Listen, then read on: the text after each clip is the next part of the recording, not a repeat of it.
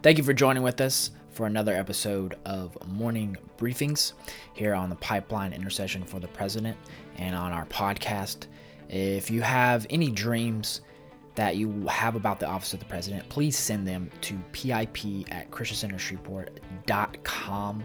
We're so thankful that you all have joined in with us on this prayer journey, and we look forward to standing with you not only today, but in the days ahead. So, with that, we'll go ahead and join today's broadcast as we talk about the news and stand on the wall for this nation and the office of the president. Good morning, good morning, everyone. Zach Arskadden coming to you from North Carolina.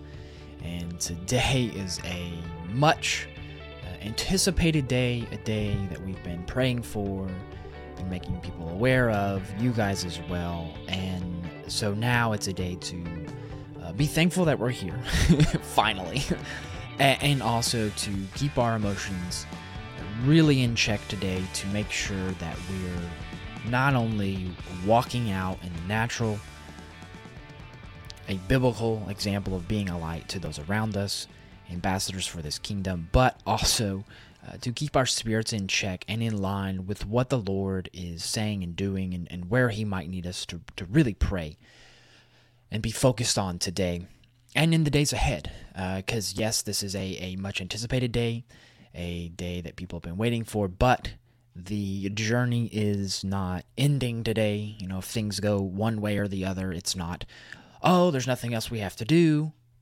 Or it's, oh, it's over and we just can't do anything, so we might as well just wait for uh, for the return of Christ and not do anything. Uh, both of those mindsets are wrong. Is we're called biblically to endure, to stand, to pick up our cross daily, and to be the ambassadors that Christ has called us to be. And today we want to look at declaring God's law. And we want to look at uh, continuing on the story of King Josiah. We finished up 2 Kings 22. Now we're going to jump into 23 and seeing what happens next after, okay, we heard from the prophets. We're believing the prophets. We're, as um, Ira talked about, we're judging the prophets, seeing if what they're saying is actually true. And in this case, Josiah is believing them uh, because he's read the law and seen the law. And then we go into 23, and just want to read the first two verses there. And it says, Then the king sent, and they gathered to him all the elders of Judea, Judah and Jerusalem, and the king went up to the house of the Lord, and all the men of Judah, and all the inhabitants of Jerusalem with him, and the priests and the prophets, and all the people, both small and great. And he read in their hearing all the words of the book of the covenant which was found in the house of the Lord. And in today's day and age, there has been a, a movement away from just basically what the laws and the scriptures just purely say. And here we today we just want to declare what has been said um, in the laws. And in this instance, this is what uh, Chuck has to say for this prayer point for today. He says, When Josiah came to the throne, spiritual chaos, idolat, and idolatry had taken over the land. They were burning incense, they were offering child sacrifices, they were doing everything but serving and living in accordance with the law and the commands of the Lord. And he says, After hearing the book of the law read and hearing the voice of the prophets, Josiah gathered all the people and had the book of the law read, which is what we hear here in um, 2 Kings 23, read aloud. Josiah was not only reviving the law to the people, but also declaring God's covenant into the atmosphere. And today he says, Declare that God's law will be heard in your city, in your state, and in your region. And, and not only that, I would add to in your personal lives, within your family, um, to start there, that foundation. And so as we go through today, is it just, just a day to declare God's laws, not only his love for people, which is being extremely um, pronounced more so from the church, but there's also the laws and things that are, are, are helping us walk in relationship, in a covenant relationship with the Lord. And so today, as we we go through this journey, there's some things I want to touch on that build upon precedents and the, eh, of of what the foundations of America and what God's laws are, how they were built, and then I want to close on looking at an old article to really help us understand uh, some of the narrative being spoken about today. So, first, we want to continue to stay up to date with what's going on in Israel and uh, very briefly touch on the fact that now you, and this is quite interesting from the media in Israel, from the Jerusalem Post, is that uh, anti LGBTQ plus uh, MK Avi Maoz and Netanyahu meet ahead of coalition negotiations. And the article we talked about yesterday of those parties involved is you have um, Avi Maoz and um, I'm trying to remember the exact name of the individual, um, the Smotrich, who have more so right wing ideologies, kind of in a lot similar uh, to a type of, let's say, a Bernie Sanders on the left here in America, whereas they're just kind of um, far reaching and very hard to implement, but ultimately uh, cast off aside majority of the nation that don't necessarily want those. And, it, and and the reason it's important to pay attention here and pray for and intercede for a coalition government to be formed in Israel is because Israel has gone through again five elections in 4 years. And so could this be the thing that throws off Netanyahu's potential win in this case? Because again, it's remember, it's like six or eight parties joining to get trying to join together to get that 64 seats. They need at least 61. So if part of the party who pulls out, say it's five, ten seats, then you, you have the whole thing going over again, and Lapid stays in office. They have to do elections. And then what to do moving forward? Does Netanyahu do it? Is another party coming forward? Is somebody who doesn't stand with biblical moral values? Um, and look, Netanyahu is not perfect. Even in some of these statements in this article, he talks about Netanyahu is okay with LGBTQ parades and all gay rights and all this stuff. He's not perfect, but for the security and safety of Israelis and the natural, he is a lot better um, leader for that country, in, in my opinion, our opinion, um, than most other leaders who would be out there. And, and, and buying time to give them the, the spiritual revelation um, of the season that they're in and making sure that the Lord can have a chance to be able to come to them and to defend their land. So, uh, we want to just, in that instance, continue to pray for a coalition government to be formed uh, moving forward uh, and, and pray for the peace of Jerusalem in the days ahead. Okay, now, in some bit of sanity in all of this crazy news cycle, and I'll get to the midterms and some things happening today things to watch out for to pray for. Uh, but first, some actual great news out of Florida and really sanity is that the Florida medical boards, in accordance with the Florida um, Surgeon General, came out and established two laws that prevent and ban puberty blockers and castrations and mutilations to children under the age of 18 and surgeries for minors.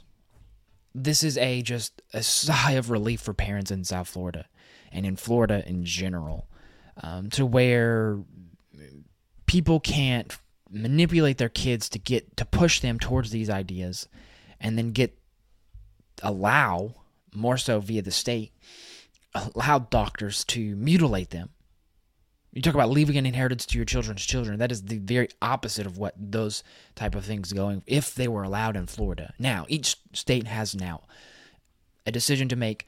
This is in direct contradiction to the Department uh, um, Health and Human Services and the uh, man pretending to be a woman, Rachel Levine. I forget his actual real name.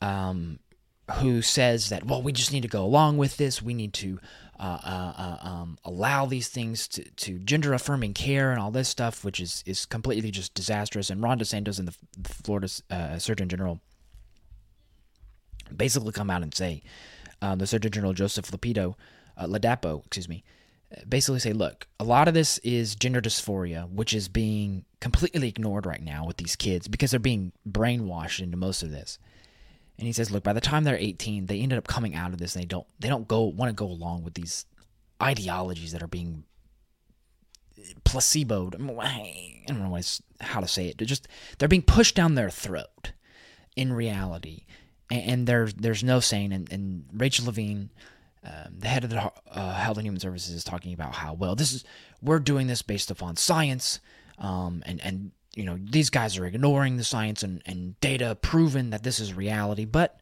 she's also he more so he's also ignoring because uh, I refuse to call her him a she is he's ignoring the reality that well he's ignoring the fact that gender dysphoria plays a huge portion in this and obviously someone given into that spirit will also do that. So that's a a huge um,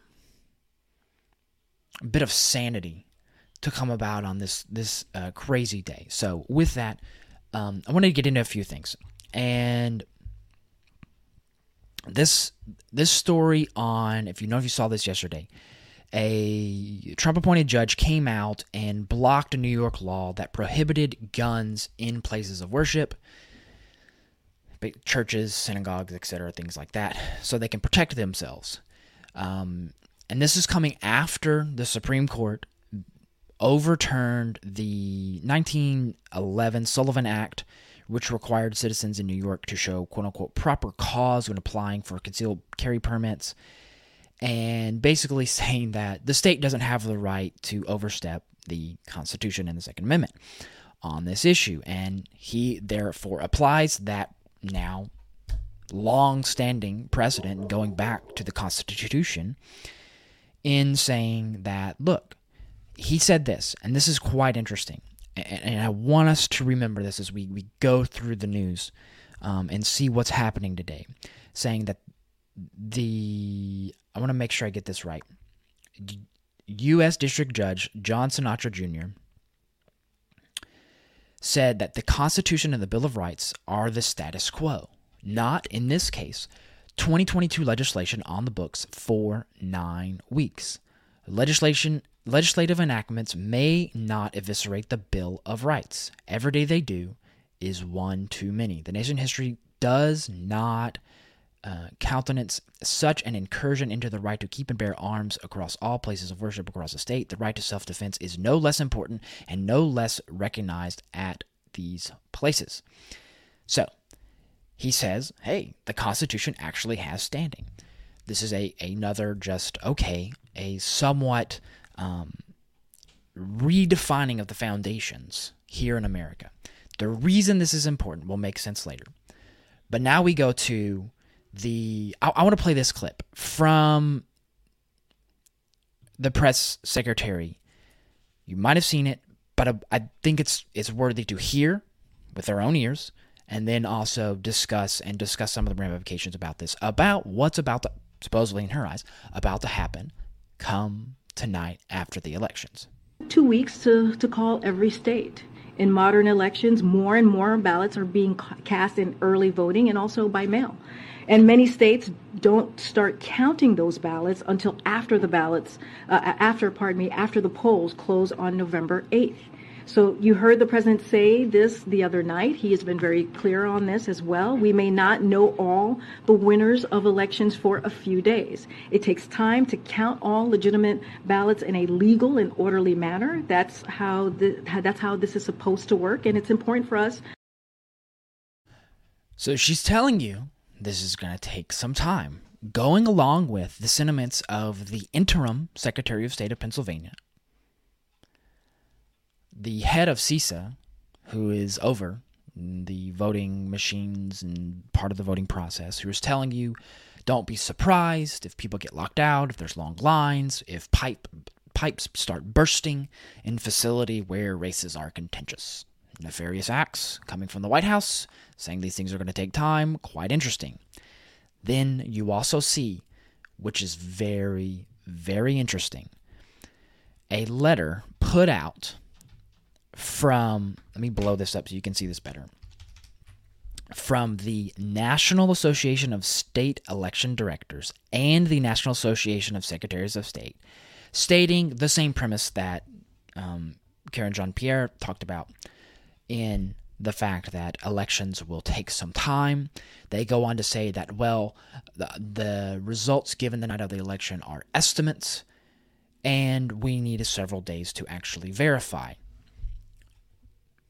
Then you also have Politico coming out and suggesting election fraud could happen in races where uh, Democrats might possibly lead, and giving six examples, a lot of them to do with uh, some of the concerns that some on the right had with the last election of potential security breaches and cybersecurity breaches because of the possibility that there might also be a connection to the outside world where they could be hacked, manipulated, etc. But now it's well, now this is a real a real problem. Um, and going back to the letter put forward by the National um, Association of Secretaries of State and state election directors, they say in part of their opening line is that um, despite numerous challenges over the last few years, state and territorial election officials, along with their colleagues at the local level, have devoted countless hours, resources, and energy to securing America's elections. Okay, if there's nothing going on, then why do you need to spend all this time, money, and effort doing this? Oh, wait, there possibly might be a loss for a certain party, or there actually are security challenges, and they're being brought forth now of actually being dealt with. And then the, the issue around the laws, um, election integrity laws put forth by states like Georgia and Texas and, and a host of other states where uh, people are given more time to vote in person versus mail in ballots and allowed to have their vote be counted and go through a secure process moving forward. You also I'm, I'm giving these warnings because this is what this is what those in power right now are saying. You also have the Justice Department coming out and giving a list of 24 states and I think it's 64 jurisdictions, yeah, 64 jurisdictions where they will send quote unquote monitors from the Civil Rights Division and other divisions within the uh, Department of Justice to quote unquote again monitor the elections and try to quote unquote prevent voter um, interrogations, um, voter manipulations, and a host of other things. Now, you in one of the areas where they're going to try to do this is in um, Missouri, and the Secretary of State in Missouri is going against what the uh, National Association of, of Secretaries of States and saying no they have literally no authority to be in the federal Justice Department has no authority to be involved in the states. This these are local issues. Um, they're saying, well, we want to make sure that they're adhering to federal laws. This is not a federal jurisdiction. This is a, a state jurisdiction. States are responsible and should be responsible for how elections are determined, and, and because that's how the Constitution and, and the Bill of Rights and everything it lays it out. This is not a federal issue. Um, and this is a a prime example of federal overreach right before our very eyes. Now, might there be some issues? Yes. But if the DOJ really cared about this, they would get involved with these state and local officials and say, hey, here's some issues we've seen, we've been told about, you need to deal with this. That's all that you have to do. You don't have to send the Civil Rights Department, which is highly, highly progressive um, and liberal and does not want to adhere to the, the Constitution of the United States. And it's very problematic when you see things like that going on. Now, I go back to this statement made from the judge in the New York case on gun rights and places of worship, where he said the Constitution and the Bill of Rights are the status quo, not 2022 legislation that has been on the books for nine weeks. The reason I wanted to say that early on was because of this case from uh, the Fetterman campaign out of Pennsylvania that is trying to get, that is suing the Pennsylvania Election Board of Officials to try and get ballots without dates and incorrect dates and non matching signatures from mail in ballots to be counted after the Supreme Court said no, they can't because that doesn't go along with Pennsylvania law. And then the Pennsylvania Supreme Court said, oh, yeah, there's a law on the books that prevents this very thing from occurring. Meaning, if the, the signatures don't match up, if things aren't filled out properly, given that includes dates, misdates, no dates. If it doesn't match up, if it's not filled out properly, they cannot be counted. And Fetterman is saying, well, ah, to heck with that. We had this law in 2019 that was passed that in 2020 allowed these things to be counted. If you remember, one of the challengers who brought it before the Supreme Court lost by 250, 275 votes. And in some of these counties where Fetterman could potentially lose, he's getting. Um, and one of the one of the instances I read was he's getting around like 600 ballots being thrown out because there are no dates or incorrect dates, and so he wants those added back in because the race for Oz and Fetterman is razor razor thin. So 275 he the, the republican who lost the vote i think it was one of the smaller races ended up losing by 250 275 votes. You have 600 being thrown out in one county. I think it was the county in um, involving pennsylvania and around there. Can remember exactly. So this is a huge case but i go back i go back to that quote of how these laws that have been instituted you know two minutes ago don't supersede the Constitution and the Bill of Rights, and also don't precede the rights of the individual state. The reason I highlight Pennsylvania's case is because there's a prophetic word we're holding on to from Clay Nash that talked about how I believe it's Clay Nash talked about how the Lord wants is giving Pennsylvania an opportunity to stand up for the Constitution and stand up for fundamental values in its state. And they have an opportunity now. The Supreme Court in Pennsylvania didn't want to do it in 2020 when he had the word. They're just some for some reason deciding to do it now, maybe because it's less contentious. But that is that word's being proven to be accurate, and Pennsylvania has a decision to decide.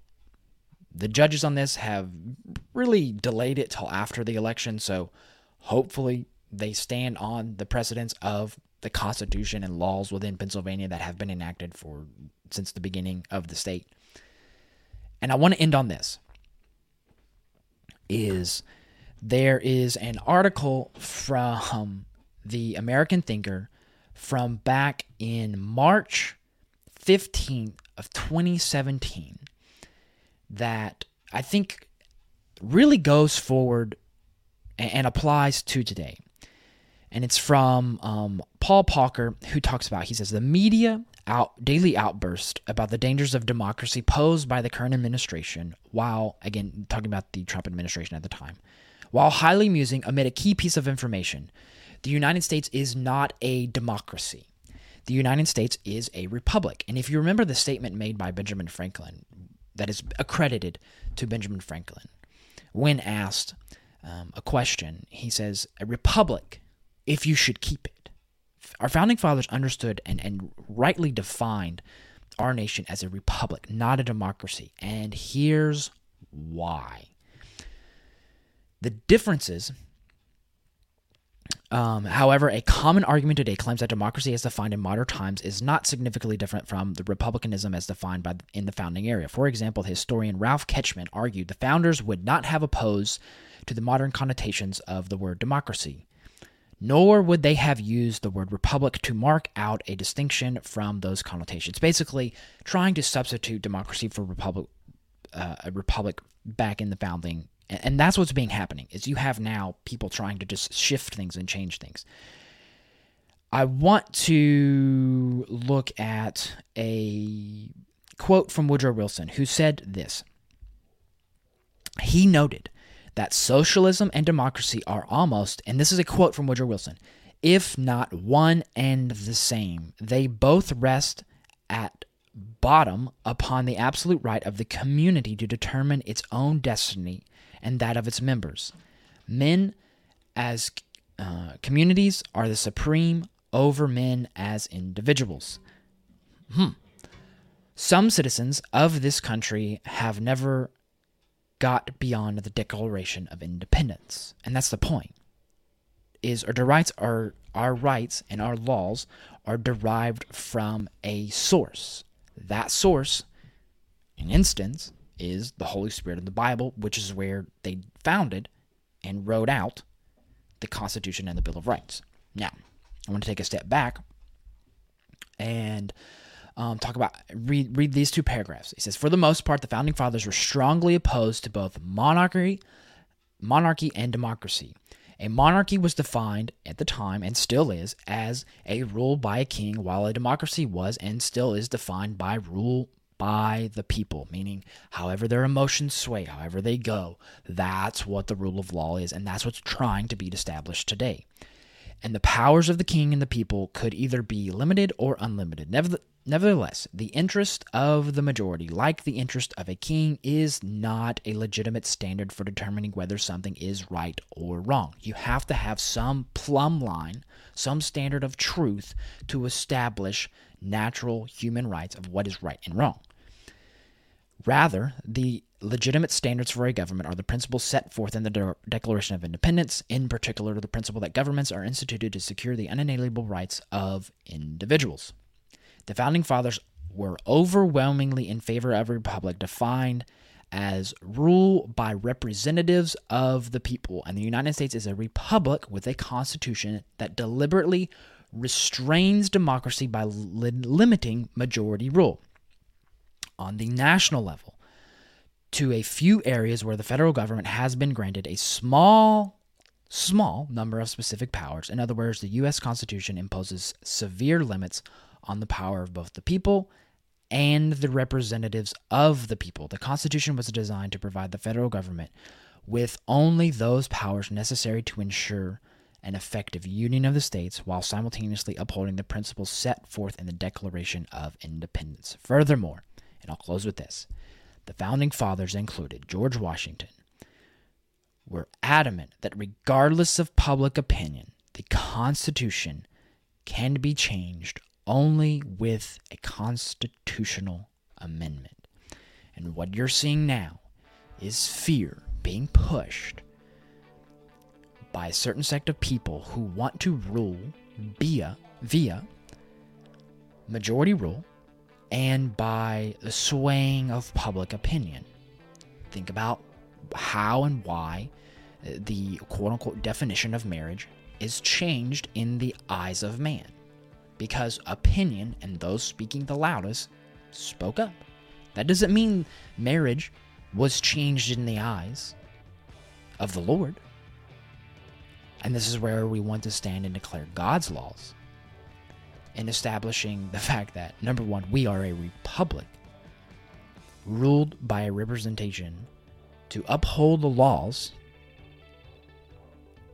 that are limited to understand the unalienable rights of individuals, not a majority. And so when we, we go out to vote and we pray today and we stay in, in, in relationship with the Lord, we want to remind ourselves of these things.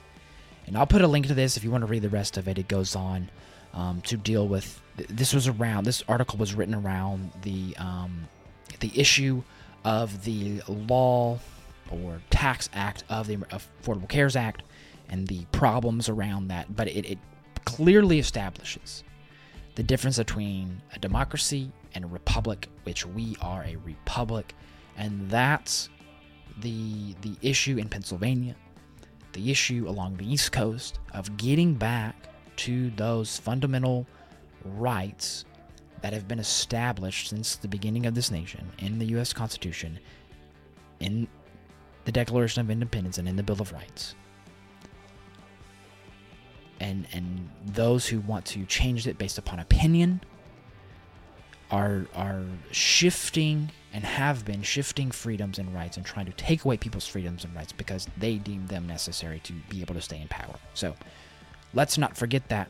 Continue to vote and pr- uh, pray for people who are voting today to vote based on biblical moral values and it looks like things are showing a high voter turnout, which is, and I'll, I'll, I'll close with this, which is the only thing that will be able to overcome whatever the DOJ is trying to do, whatever anybody else monitoring laws, the ballot dumps, whatever the case is.